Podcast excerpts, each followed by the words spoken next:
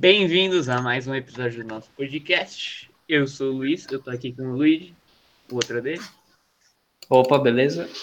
E hoje trouxemos um, um, um canal mais que especial, que é a Última Divisão. Obrigado por aceitar esse convite, de verdade mesmo. Obrigado, obrigado Luiz, obrigado Luiz, prazer aí. Obrigado pelo espaço para o futebol alternativo, sempre importante. É, e ontem, coincidentemente, a gente recebeu o gol de canela aqui. E hoje estou recebendo vocês, os dois canais que mais falam de futebol alternativo. Muito, muito da hora isso. É, o... Ah, Gol de Canela é, é um ótimo canal também. E sempre os, as pessoas que conversam com a gente, nossos amigos alternativos, sempre citam o Gol de Canela assim como a outra referência realmente para o futebol alternativo e entre os melhores canais de YouTube, com certeza o Gol de Canela está entre eles também. E, meu, como que você sempre foi apaixonado pelo futebol alternativo? Ah, sim, é, isso foi crescendo, assim, é, por causa do projeto da Última Divisão mesmo, né, com o tempo, mas eu tenho ascendência nordestina, né, então sempre me interessei muito pelo futebol nordestino, que não aparece tanto na mídia, então naturalmente eu já procurava informações que eu não via por aí, né? De, de times nordestinos, que sempre são, sempre tem menos espaço na mídia, né? E, aí, com a última divisão, isso foi crescendo também por causa da, da comunidade futebol alternativo do Orkut, né? O antigo Orkut, é, que era a comunidade, que era a rede social mais popular antigamente, tinha uma comunidade lá, futebol uhum. alternativa, que teve membros muito importantes, assim, pessoas é, que, que hoje estão na grande imprensa, como o Bertozzi, Mauro Betting, participavam dessa comunidade, e Caramba. entre pessoas que são importantes hoje para o futebol alternativo, né, também, é, eles sempre estavam lá nessa comunidade do Orkut e, e ela se tornou muito importante exatamente para isso, para fortalecer uma geração que veio aí depois de, de, jornalistas e de produtores de conteúdo que se interessam por, por esse outro lado do futebol, né? E, e hoje você, oh, desculpa, Luiz. Sua renda principal é o canal. Isso, isso. Hoje nosso nosso foco principal é o canal do YouTube, né? O, o site a gente começou como um site, como um blog, na verdade, dentro de outro site, e aí depois se tornou um, um site separado. Foi crescendo, teve uma, um momento de quase pausa, assim, de reestruturação lá em 2014, e em 2017 a gente resolveu virar o canal no YouTube. E aí, desde então, virou nosso principal foco, mas o site continua existindo, assim como as redes sociais, continuou sempre com, com publicações aí toda semana. E de qual estado do Nordeste você tem ascendência? Eu tenho do Piauí. Minha, minha mãe e meu pai são do Piauí. E aí lá o futebol é bem fraquinho mesmo, né? Realmente tem pouco, pouca força, pouca tradição. É, ainda mais atualmente, a gente né, viu aí em 2015 o River conseguiu subir para a Série C, mas está uhum. difícil né, chegar até na Série C. Quem sabe agora o Altos vai conseguir, está disputando aí o acesso para a Série C, mas o futebol piauiense de fato é, é, é bem fraco no geral, mas pela ascendência nordestina como um todo, assim, sempre me interessei muito por futebol baiano, é, futebol cearense, né? Os, futebol, os estados que têm futebol mais forte, mais forte no Nordeste.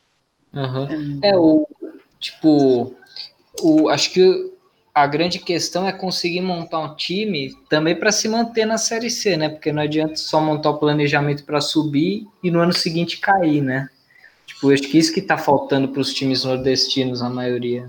Exato. O acesso do River em, em 2015, como eu, que eu citei agora, foi um acesso quase ao acaso, assim, porque é, o time estava com atraso de pagamento de salário. Quando você tem uma folha salarial muito baixa, né, que é para a Série D, e você não consegue nem cumprir essa folha, é porque provavelmente você não está preparado realmente para subir para a Série C, que você vai precisar de uma folha salarial mais alta, de uma estrutura melhor, e aí o time acaba subindo, batendo e voltando mesmo, e não consegue se firmar, né? O Altos é o time que atualmente está mais perto de conseguir realmente uma, uma preparação para conseguir se manter na Série C. É um time que tem aí uma estrutura e uma diretoria que faz um bom trabalho, mas ainda assim é um, é um time ainda que precisaria de mais, eu acho, para se firmar na Série C. Mas é claro que cada, cada acesso, cada vitória é importante, mesmo esse acesso do River que, que acabou caindo na sequência, foi importante, importante para manter a federação no alto, né, no ranking de federações, que acaba gerando vagas também é, para a Copa do Brasil, para a Série D, né, tudo isso acaba sendo importante.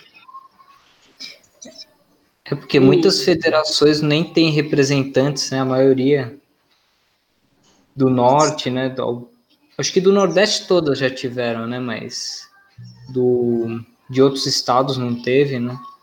Isso, é. Na Série D é garantido por vaga todas as federações, tem pelo menos uma, né?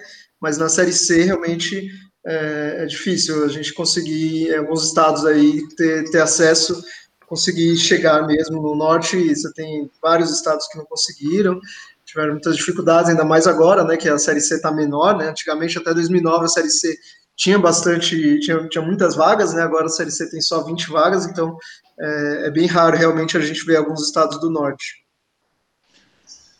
O uniforme de vocês, que eu assisto o canal de vocês há bastante tempo, é, a empresa contatou vocês ou vocês foram atrás para fazer? Não, a gente foi atrás. Foi o mesmo que foi atrás. É, eu já tinha uma experiência com os uniformes da Icone por jogar, né? Porque tem o meu time de, de futebol, de pelada, de jogar mesmo. E aí a gente, eu já tinha feito uniforme com a Icone, sabia que era material de qualidade, que eles faziam o serviço bem feito.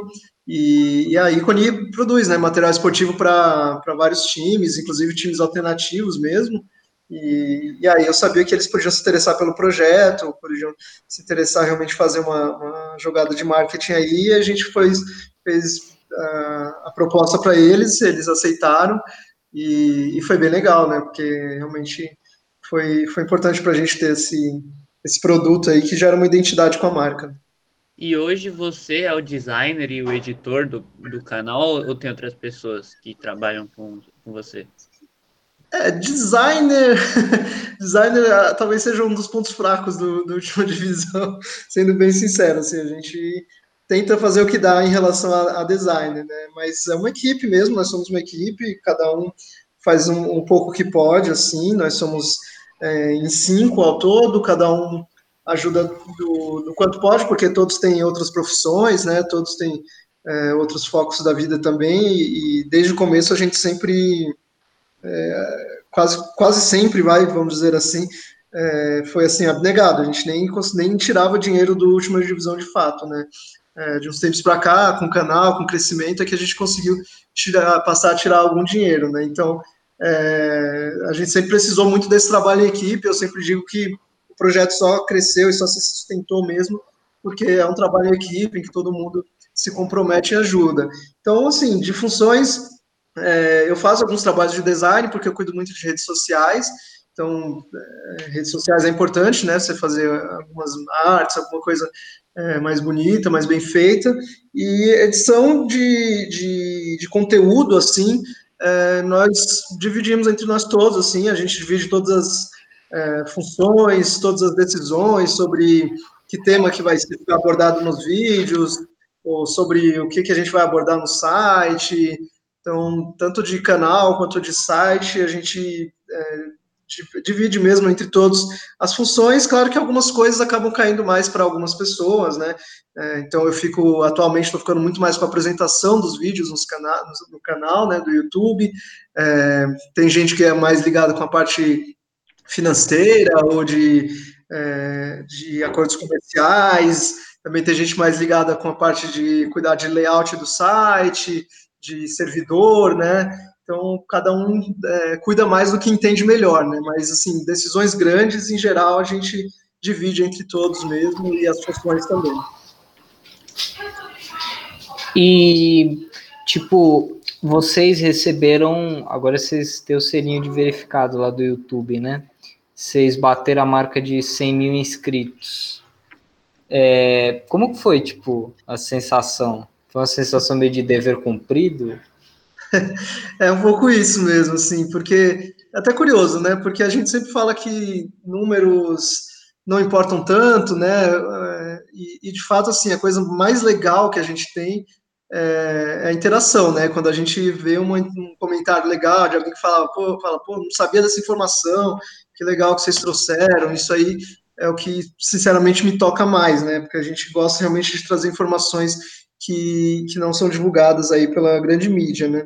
Mas a questão do número acaba se tornando muito simbólica quando a gente chega nesse patamar de, de 100 mil, porque as pessoas dão mais valor, né? É uma coisa que, para as pessoas em geral, é, tem um peso muito grande. Então, desde que a gente chegou no 100 mil, muitas pessoas já abordaram, falando: pô, vi que você tem um canal com mais de 100 mil né, seguidores. E, e mesmo quando bateu a marca, quando chegou a placa, né, tudo isso é, gera um reconhecimento né, para o mercado e para os seguidores, tudo isso com certeza repercute muito legal. Mas é muito é, o que eu disse antes mesmo. É, a gente tem algumas experiências que às vezes valem mais até do que esses imensos 100 mil seguidores, que são os elogios, os reconhecimentos, os comentários, as interações, as dicas que as pessoas dão. Tudo isso é, também gera é, muita motivação para a gente continuar com o projeto. Eu acho que isso vem como. Desculpa, Luiz. Mas tipo, isso, isso aí vem como uma premiação, né? Você passar conhecimento para o público, tipo, você fazer conteúdos que o público gosta, o público aprova, isso vem como recompensa, né? O reconhecimento, a, a visibilidade, né? Exato, exato. É uma recompensa e que traz, é, digamos, pode trazer mais benefícios, né, futuramente, porque aí você consegue ter mais visibilidade, consegue ter é, mais condições de pleitear coisas melhores para o canal. É, eu, mudando de assunto um pouco, conheci vocês naquele vídeo que vocês fizeram sobre a Copa da Conifa lá. É, vocês assistem esses jogos ou tipo vocês só fazem um estudo por cima? Ah, sempre que possível a gente, a gente assiste, sim. É, como eu disse, né, cada um tem, tem atividades paralelas, né, tem trabalho, tem faculdade e tudo mais. Então, é, fica um pouco difícil e tem algumas partidas que realmente que a gente cobre que são difíceis até encontrar, é difícil até encontrar links, né? É difícil encontrar links para ver ao vivo, né? Na, no caso da Conifa, normalmente o que a gente faz é assistir vídeos depois, né? É bem difícil ali na hora da transmissão você estar tá disponível para conseguir ver ou até encontrar o link se você estiver disponível. Então, o que muitas vezes a gente faz, como normalmente a gente faz vídeos assim de balanços, né, sobre o que rolou, ou de prévias sobre o que rolou em edições muito anteriores, assim, o que a gente faz mesmo é um trabalho de pesquisa, que aí é bem extenso mesmo, e aí envolve você pesquisar os vídeos antigos, né, pesquisar imagens é, do que já rolou por aí no, nas edições anteriores, anteriores, ou edições recentes, quando a gente faz um balanço ali mais em cima da hora, mais quente do que rolou no caso da Conifa, né? Então, é, é, um trabalho mais de pesquisa, assim. Eu sempre digo que o trabalho que a gente mais complexo que a gente tem na última divisão é, é de pesquisa mesmo, mas tem essa, essa questão de importante de, de acompanhar o, no momento também, porque principalmente porque a gente tem as redes sociais, né? Que hoje em dia é um trabalho muito importante é, para a marca se manter forte, né? E aí a gente precisa está sempre comentando ali, publicando no Instagram, no, no, no Twitter, é, colocando as notícias mais rápidas, né? Então, isso precisa de um acompanhamento é, em tempo real das partidas. Vocês já pensaram em transmitir algum jogo mais alternativo assim? Ou, ou tipo, nunca chegou na mente de vocês uma hipótese dessa? Transmitir, acho que a gente nunca cogitou. Acho que, não sei, não, a gente não tem muito cacoete para narração, assim, acho que talvez poderia entrar como comentarista, né, em alguma coisa do tipo, é, mas transmitir, você envolve aí uma narração, que eu acho que é um talento que, que a pessoa precisa ter até meio que de nascença, assim, sabe, um talento natural, transmitir narrar mesmo é algo que é muito difícil e que a pessoa precisa ser muito especializada, né, é, mas como comentarista, a gente ah, acredita que poderia participar, né? E o que a gente gosta muito de fazer é reportagem. A gente já fez algumas reportagens em partidas, né? Ir para o campo e, e, tentar fazer ali uma matéria, entrevistas e tudo mais. Algumas a gente já fez. Infelizmente, quando a gente queria fazer mais, que era no começo do ano passado, acabou vindo, vindo a, a pandemia, né? E, e isso atrapalhou os nossos planos, mas esperamos aí que com a normalização em algum momento, a gente possa voltar aos estádios e, e aí produzir reportagens bem legais, porque tem muita coisa que a gente está devendo, muitos assuntos que poderiam ficar bem legais, né, com, com a presença dentro do estádio. O canal foi prejudicado pela pandemia? Sim, sim. A gente teve uma queda de audiência bem brusca, assim, né? logo que começou a pandemia. É, eu acho que é normal, as pessoas se interessaram por outros assuntos, né? Imediatamente, acredito que grande parte da audiência foi para quem era especialista no, no, na ciência, né? No tema da pandemia. Então, de imediato, assim, acho que a, audiência do canal caiu porque as pessoas migraram para outro tipo de conteúdo. É, e aí depois você perde, acho que o, o algoritmo do YouTube é, te tira um pouco de relevância por você ter sofrido essa queda de audiência, sabe? E aí para recuperar é um trabalho longo, né? Que envolve realmente muito trabalho, é, envolve vários aspectos, até aspectos técnicos também. A gente teve dificuldades em aspectos técnicos aí porque cada um ficou isolado, né? Cada um ficou na sua casa, a gente não se encontrou mais.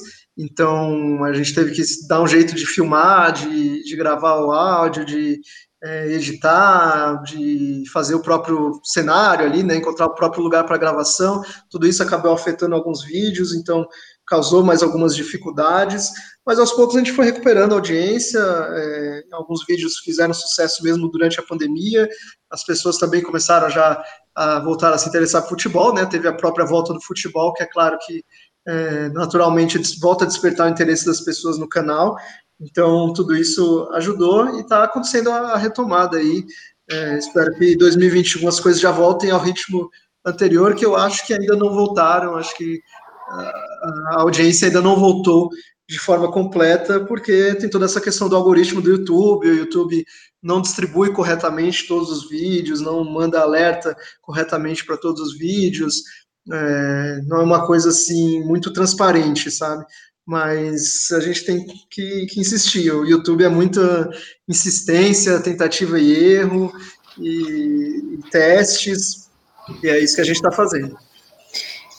É, acho que foi uma, um desafio para todos nós, né? Quem tinha é, muita gente barulhenta dentro de casa teve que se virar, né? Quem tinha internet ruim teve que arrumar uma melhor, né? Que tava todo mundo na mesma situação, né? Acho que foi um. A gente pode tirar uns certos aprendizados disso, né? Exato, exato. A gente é, teve que se adaptar, né? Todo mundo mudou horários e, e, vai ter que tirar coisas boas também, né? A gente, no final das contas, uma coisa ou outra boa assim dá para tirar. Foi um período é. horrível, mas assim, é, a gente ter adaptado as coisas para poder fazer em casa é, pode ser útil, por exemplo, futuramente, quando a gente. É, porque antigamente a gente sempre se encontrava e quando não dava para se encontrar por algum motivo, a gente acabava adiando ou fazendo as coisas em horários muito complicados e, e dificultava muito a rotina para todos. E, e, agora com, a, com uma, que já temos aí uma rotina estabelecida de como fazer todos os vídeos, cada um na sua casa, acho que é algo que a gente pode adequar, é, a gente pode praticar eventualmente, né? não com frequência, né? Uma vez que a gente possa se encontrar é sempre melhor, mas de vez em quando, cada um gravar na sua casa pode ser útil, e aí vai ser uma coisa boa que, que vai sair dessa pandemia. É, já teve algum jogador de alguma liga alternativa que veio conversar com vocês para elogiar o trabalho ou para, sei lá, mandar excluir alguma coisa?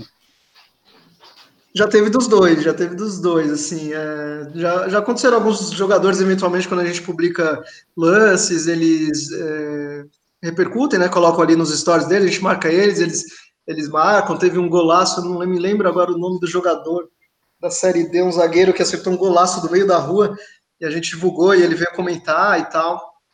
Um contato muito legal que a gente teve recentemente foi com o Júnior Negão, que é o cara que virou aí o, o artilheiro né, do, da temporada pós-pandemia, né?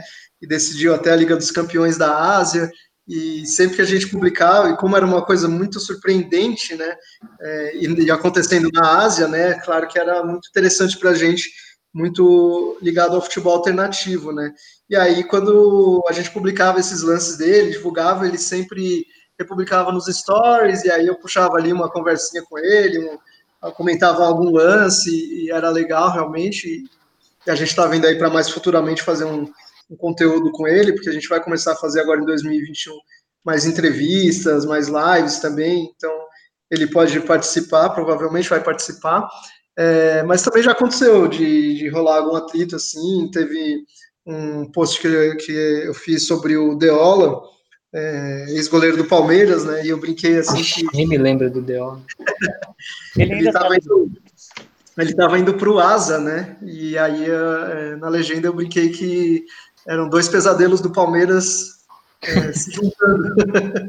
e ele não gostou da brincadeira, veio comentar no, no direct, assim, é, umas coisas meio desagradáveis mas não vale a pena se estender muito sobre isso. Ele é um é, cara que já teve alguns é, problemas com, com imprensa, então não vale muito a pena se estender, mas já aconteceu, sim.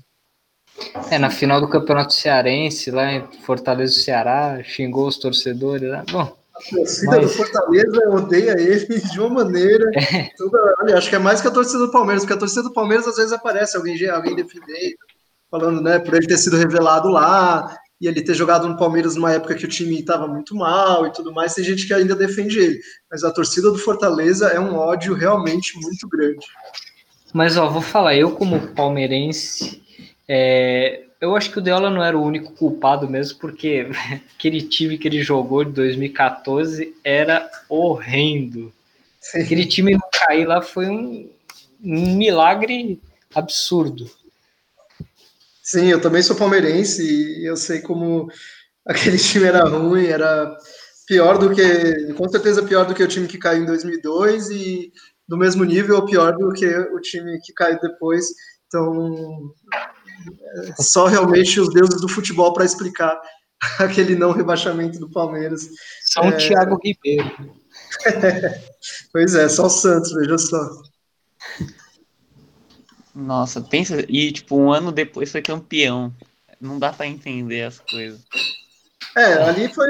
Aí veio a Crefisa, né? Começou a Crefisa e a gestão do, do Paulo Nobre, né? Então, é, acho que, que acaba explicando, né? Porque aí vieram zilhões de contratações, muito mais dinheiro, né? Para pagar salário, pagar bicho, estrutura começou a melhorar também, e aí começaram as coisas a, a mudar para o Palmeiras, mas foi realmente um ano. Teria sido é, até curioso, né? Imaginar como teria sido se o time teria, tivesse sido rebaixado, né? Nossa. Porque, talvez. É, a, a, imagina que teria se reerguido porque a gestão do Paulo Nobre é, provavelmente faria o time crescer, mas dificilmente se ergueria a ponto de ganhar uma Copa do Brasil, ganhar Brasil, dois brasileirões, né? Talvez tivesse na situação do Vasco. É, uma coisa meio num purgatório, né? Outro dia, não lembro que, que jornalista tinha falado um negócio que a história do futebol brasileiro mudou muito no gol do Diego Souza, porque se o Vasco faz aquele gol e provavelmente seria campeão da Libertadores, provavelmente hoje o Corinthians ia estar na situação do Vasco e o Vasco na situação do Corinthians. É verdade, é verdade, porque a, título da Libertadores e o do Mundial do Corinthians realmente mudaram muita coisa ali para a história do Corinthians, para a relevância do Corinthians, para a estrutura do Corinthians, né? Dá para dizer que é, os títulos que vieram depois, 2015 e 2017, tem muita relação com aquele título da Libertadores. Né? É, sem falar que a gente teve que escutar ainda mais o ação. Porque até então o Corinthians não tinha Libertadores, não tinha passaporte, né? Agora, depois que ganhou a Libertadores, aí ferrou. Exato, aí mudou para a zoação do Mundial com o Palmeiras. É. Mas, tipo, é... eu, eu não sabia, se você não tivesse falado, eu não sabia que você era palmeirense. Tipo, vocês nunca deixaram transparecer o time, tipo, sempre foram bem imparciais na página. É porque vocês falam mais do futebol alternativo, né? Aí não, não entra muito no âmbito de brasileirão, dessas coisas, né? Uhum. É, então a gente não tem problema em admitir, assim, quando teve oportunidade ou quando tem alguém que pergunta, todo mundo já admitiu o time ali. É, também não tem problema, mas eu prefiro tentar sempre ser o mais é, imparcial possível, né? É, quando a gente eventualmente a gente comenta sobre Série A, tem vídeos é, sobre Palmeiras, no canal, tem publicações das redes sociais sobre Palmeiras. é, eventualmente, quando a gente comenta, eu prefiro tentar ser imparcial por uma questão de credibilidade mesmo. Entendo que não é. Entendo quem jornalista que não é, é imparcial, porque que prefere ser clubista, né? É, tem motivos para isso. Pode ser por entretenimento, ou pode ser porque é mais fácil mesmo, quando você deixa transparecer né, a paixão. Mas é, eu acho que é mais é, importante quando você tem um canal é, que se leva um pouco mais a sério, você tentar buscar um pouco de credibilidade. Então, a gente não, não põe muito a paixão assim na, no nosso trabalho e tem a questão de que é mais fácil para a gente também se distanciar, porque realmente a gente aborda menos, né, os times da Série A, a gente aborda menos os times que a gente torce, né. É que é aquela coisa, né, quando você é uma pessoa relevante e admite o time que você torce, você tem que encarar às vezes é, tanto dos dois lados, né, de dos haters, né, que qualquer comentário que você vai fazer criticando tal time já fala é clubista, não sei o quê, né? Uhum. É, exato. Haters na internet é o que mais tem e, e você acaba perdendo ali um pouco de moral, talvez para para comentar algumas coisas, né? Por outro lado, você acaba criando identificação com outras pessoas, então tem, tem os dois lados, né? Você pode atingir o seu público de maneiras diferentes. É, eu fiz essa escolha, prefiro sempre trabalhar dessa maneira, né? sem, sem esconder, mas também sem fazer isso transparecer a todo momento. Sabe? E vocês têm muitos haters na página ou não? Ah, não diria que são muitos, mas eu diria, eu, eu sempre digo que, é, que acontece, né? Existe, aparecem comentários é, ofensivos, é, críticas, tem críticas construtivas, outras não, tem comentários aleatórios sobre coisas que às vezes nem tem relação. É, e para você produzir conteúdo na internet, você precisa saber lidar com isso, sabe? Se você começa a ficar muito incomodado com esse tipo de coisa, você vai acabar sendo engolido mesmo. É, os trolls se alimentam disso, né? Se alimentam exatamente da, de você acabar se incomodando, de você dar a bola para eles, né? Então a questão é, é, mais ignorar e responder às críticas que são construtivas e se divertir com outras críticas também. Né?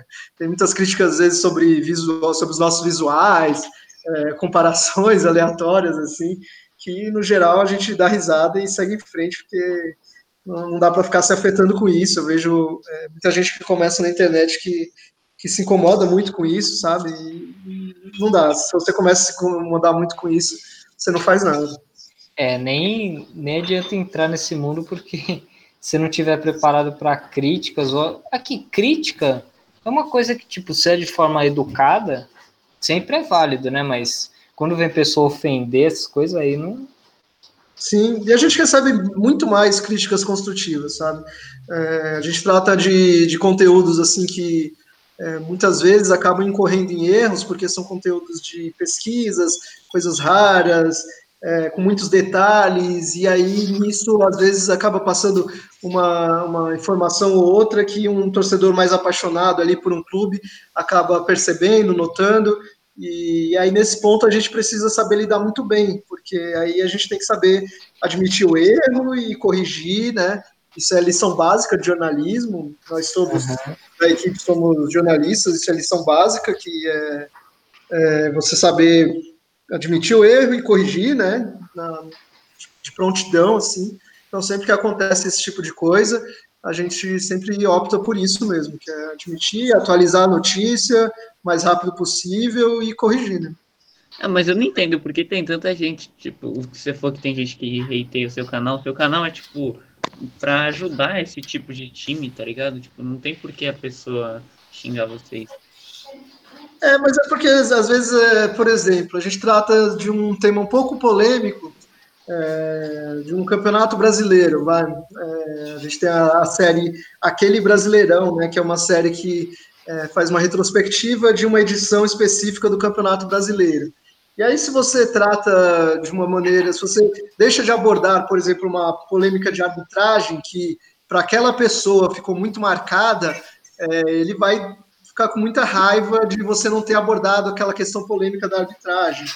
Ou, citando assim o caso mais é, emblemático, fazer um vídeo sobre o Campeonato Brasileiro de, de 87, que tem aquela polêmica do esporte do Flamengo.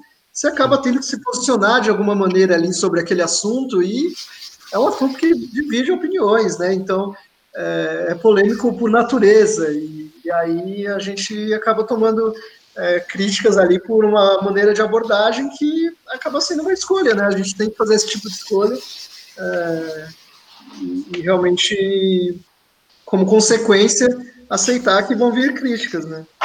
É que, é. meu, tipo, a, a, desculpa, Luiz, como é que eu ia falar? Não, Esses campeonatos falar. brasileiros, antigamente, qualquer coisa que você vai falar, tipo, não tem como você falar aquilo era certo, aquilo é errado, porque era um negócio muito mal organizado, né? Com muito time, com muita. Tipo, principalmente esse de 87, aí uma coisa que não dá para entender até hoje. Né?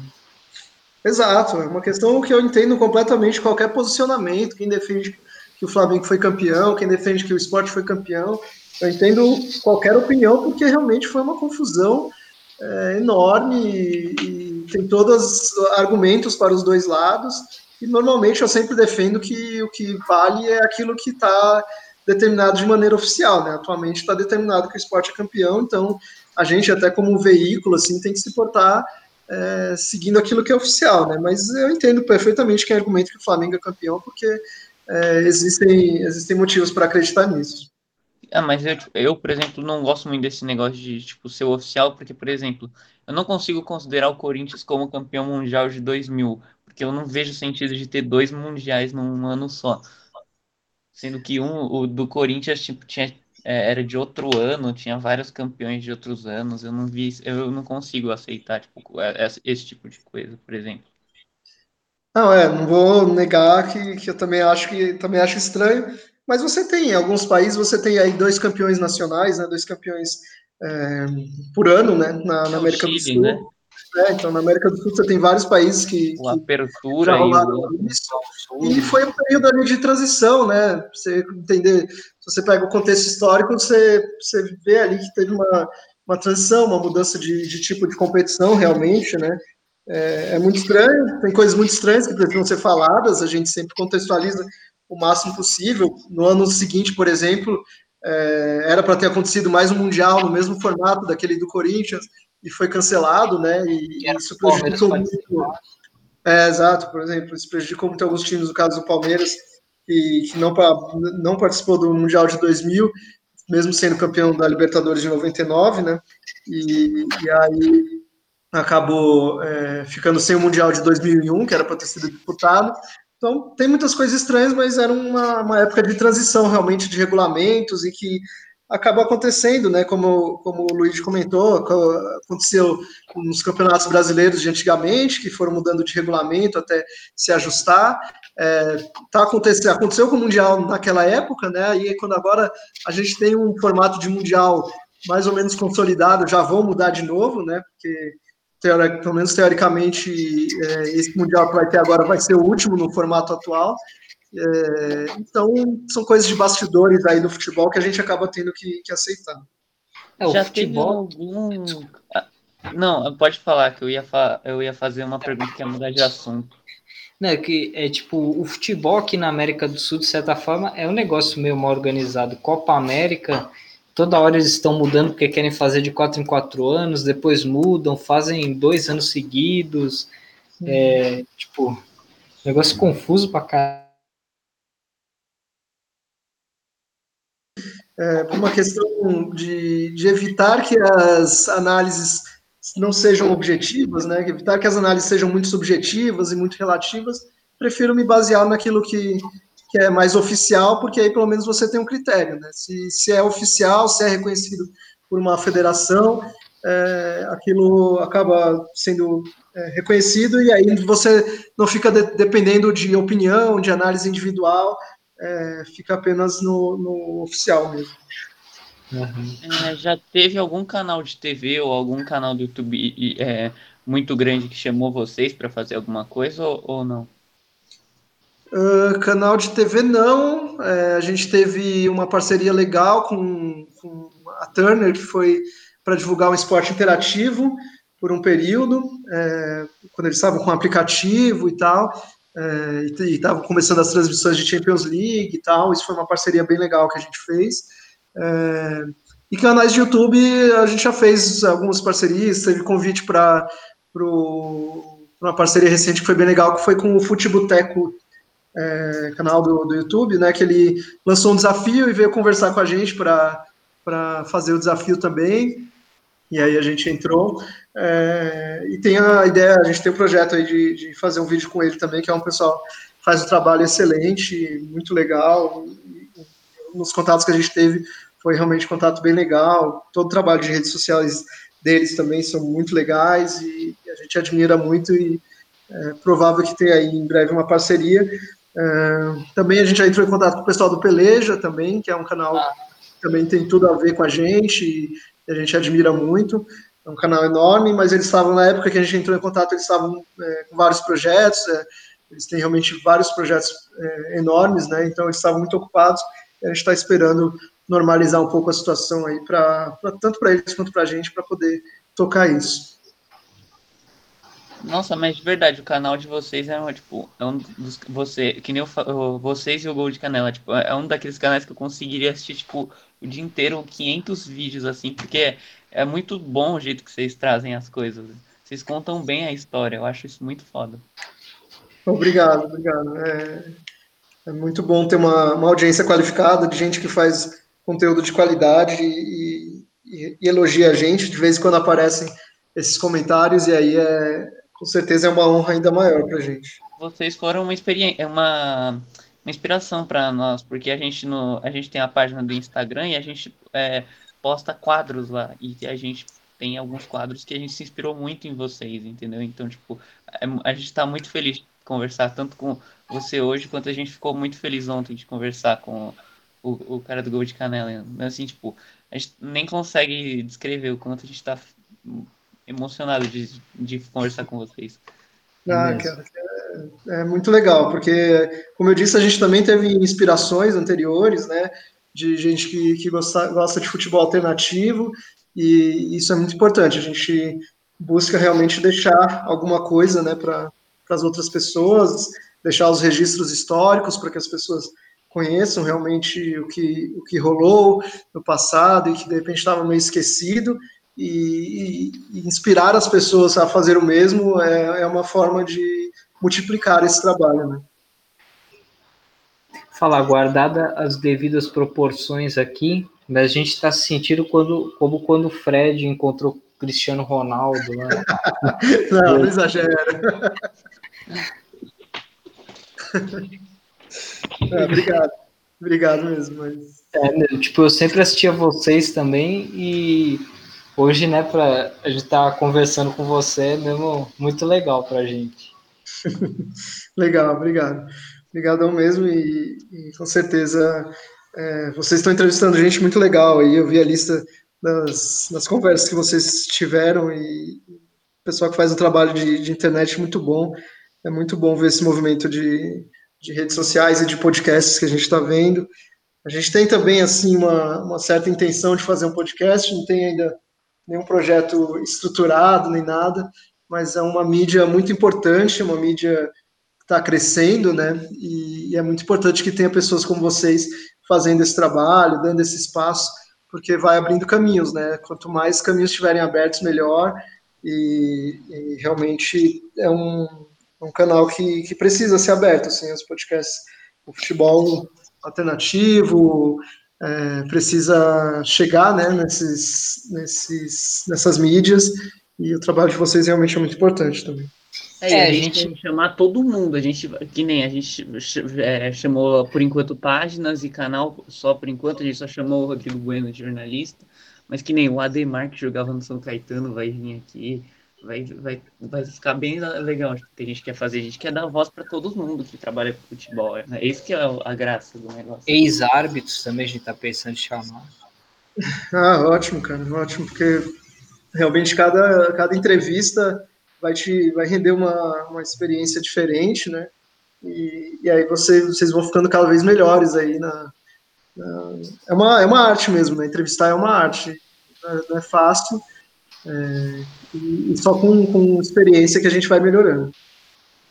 é, antes da gente encerrar, fala para quem estiver vindo pela gente para as suas redes. Certo, é, última divisão, do, as redes do Última Divisão, é, tudo facebook.com.br Última Divisão, né, tudo junto, Instagram também, arroba Última Divisão, Twitter da mesma forma, o canal é, Última Divisão, youtube.com.br Última Divisão, é, e a minha pessoal é Alambrito UD, UD de Última Divisão, esse é meu Instagram, no Twitter é só Alambrito, podem interagir lá, a gente, como eu disse, gosta demais de interagir com as pessoas, sempre tem é, muitas conversas produtivas, né, muitas sugestões, a gente atende muitas sugestões, muitos vídeos que a gente faz realmente são inspirados nas ideias dos nossos seguidores, então é, convido todo mundo para participar, não só seguir e, e, e dar likes lá na, nas nossas páginas, mas também é, pode mandar direct que a gente está sempre respondendo. É, quem veio pelo Luiz, divisão. Luiz, peraí. Oi. Peraí, antes de você terminar, quero só, aproveitando que nós estamos falando do futebol alternativo, só quero saber os palpites do Alan aqui, para quem sobe para a Série C. É, o confronto Floresta e América de Natal, quem você acha que sobe? Olha, eu é, eu tenho um dilema aí, porque assim, desde o começo da Série D, eu apostei no América de Natal como time que subiria, né? Claro que apostar na Série D, no começo da Série D, é muito difícil, porque os times vão se uhum. formando ao longo da competição, são muitos times, né? Alguns times você só, conhece, só consegue conhecer mesmo durante a competição. É, então é um pouco complicado para mim chegar agora e depois do jogo de ida pegar e falar que eu, que eu aposto no, no Floresta, né? É, fica um pouco incoerente da minha parte.